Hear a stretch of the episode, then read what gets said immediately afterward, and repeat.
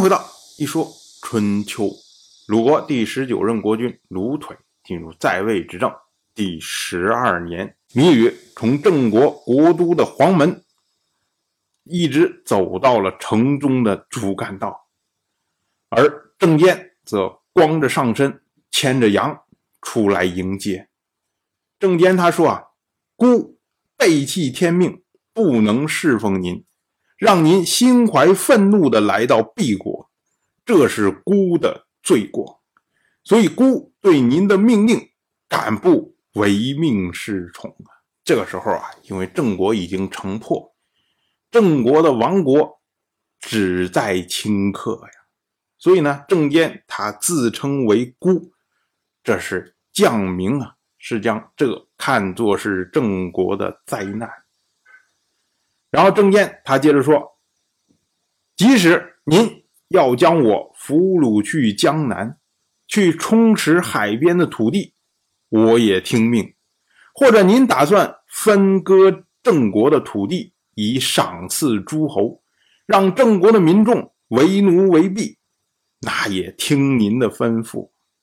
但是如果您还记着过往的友谊，想求得利、宣、桓、武。”这些郑国先祖的福佑，没有打算泯灭他们留下的郑国社稷，让郑国改而侍奉您，就如同楚国的各县一样，那是您的恩惠，也是孤的愿望。孤不敢奢求如此，只是说出心里话，请您考虑而已。所以郑坚这套话。姿态放的非常的低，他提到的厉、宣、桓、武这些呢，都是郑国的祖先。所谓厉呢，指的就是西周第十任天王姬胡，这是郑国的始祖。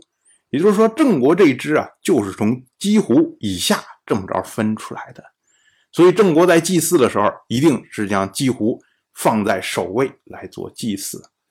而宣呢，指的是西周第十一任天王姬敬，因为郑国这个国家是在姬敬做天王的时候分封出来的，所以宣也被作为郑国祖先中的重要的人物。而桓呢，指的就是郑国的始封君姬友，姬友他就是姬胡的儿子，姬敬的弟弟。当时呢，是姬敬。为基友分封了郑国这么一个国家，武呢，则是指的郑国的二任国君郑觉突。因为啊，最早的时候郑国是在陕西，后来呢，由基友将郑国迁到了河南。那么，为郑国在河南开创局面的人，就是这位郑觉突。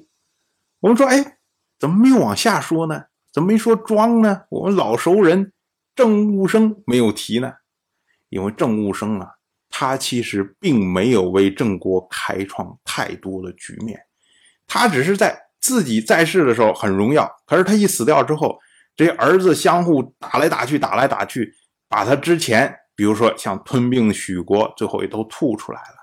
所以呢，从领土从各个角度上来说，对郑国的。增益非常的有限，远远不及前面提到了这四位。郑坚这一套话虽然说的姿态很低，但是呢，在米吕身边的这些人看来，说我们费尽心机啊，才将你郑国攻克，怎么能够就凭你这一套空口白话就把郑国放过呢？没有这种事儿啊！所以他们就在旁边嚷嚷，他说不能同意呀。说得到一个国家，怎么能够轻易舍弃呢？可是米吕他说：“他说你看，郑坚这么一个国君，能够屈居人下，那么他必然能得到民众的信任，厚望无穷啊！就是我看好他，我觉得这个人不错，所以呢，可以跟他谈。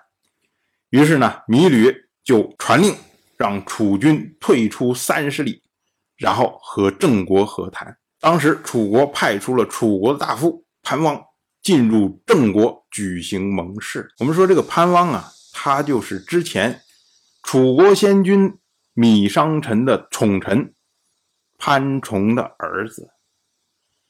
所以，我们说啊，楚国愿意派出这样的人到郑国去，这是分量非常足啊，给足你郑国面子。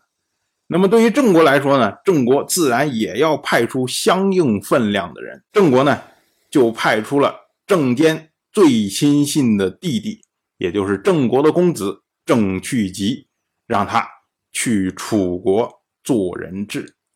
由此呢，楚国。和郑国之间和解。我们要说啊，芈吕费了这么大功夫攻克了郑国，为什么不直接将郑国吞并呢？难道真的因为郑坚说了那么一席话，然后身段放的比较低，就放过了郑国吗？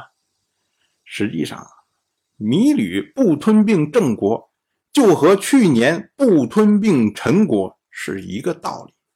因为这个时候啊，楚国的力量。并没有真正达到郑国这里来，所以如果楚国将郑国吞并，那么必然就要面对郑国这些反抗势力的袭扰，那楚国呢就要派出大军在郑国这块土地上卫戍，这时候呢晋国肯定要趁着机会来攻打郑国，那就变成了楚军对内有。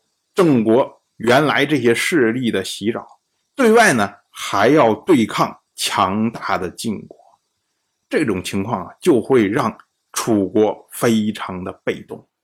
可是如今呢，因为米吕同意了郑坚的和谈要求，那么一旦晋国再来的时候，郑国哎最好的情况是跟随楚国一起行动去对抗晋国。即使做不到这样呢，郑国他也会在表面上站在中立的立场，然后私下对楚国进行物资上的供应。那这样的话，楚国在对付晋国的时候就会轻松很多。芈吕他毕竟是国君呐，所以他看问题的层次和他手下这些人是不同的。他更多的是着眼于大局，而不是一城一池的得失。当然，我就这么一说，您就那么一听。感谢您的耐心陪伴。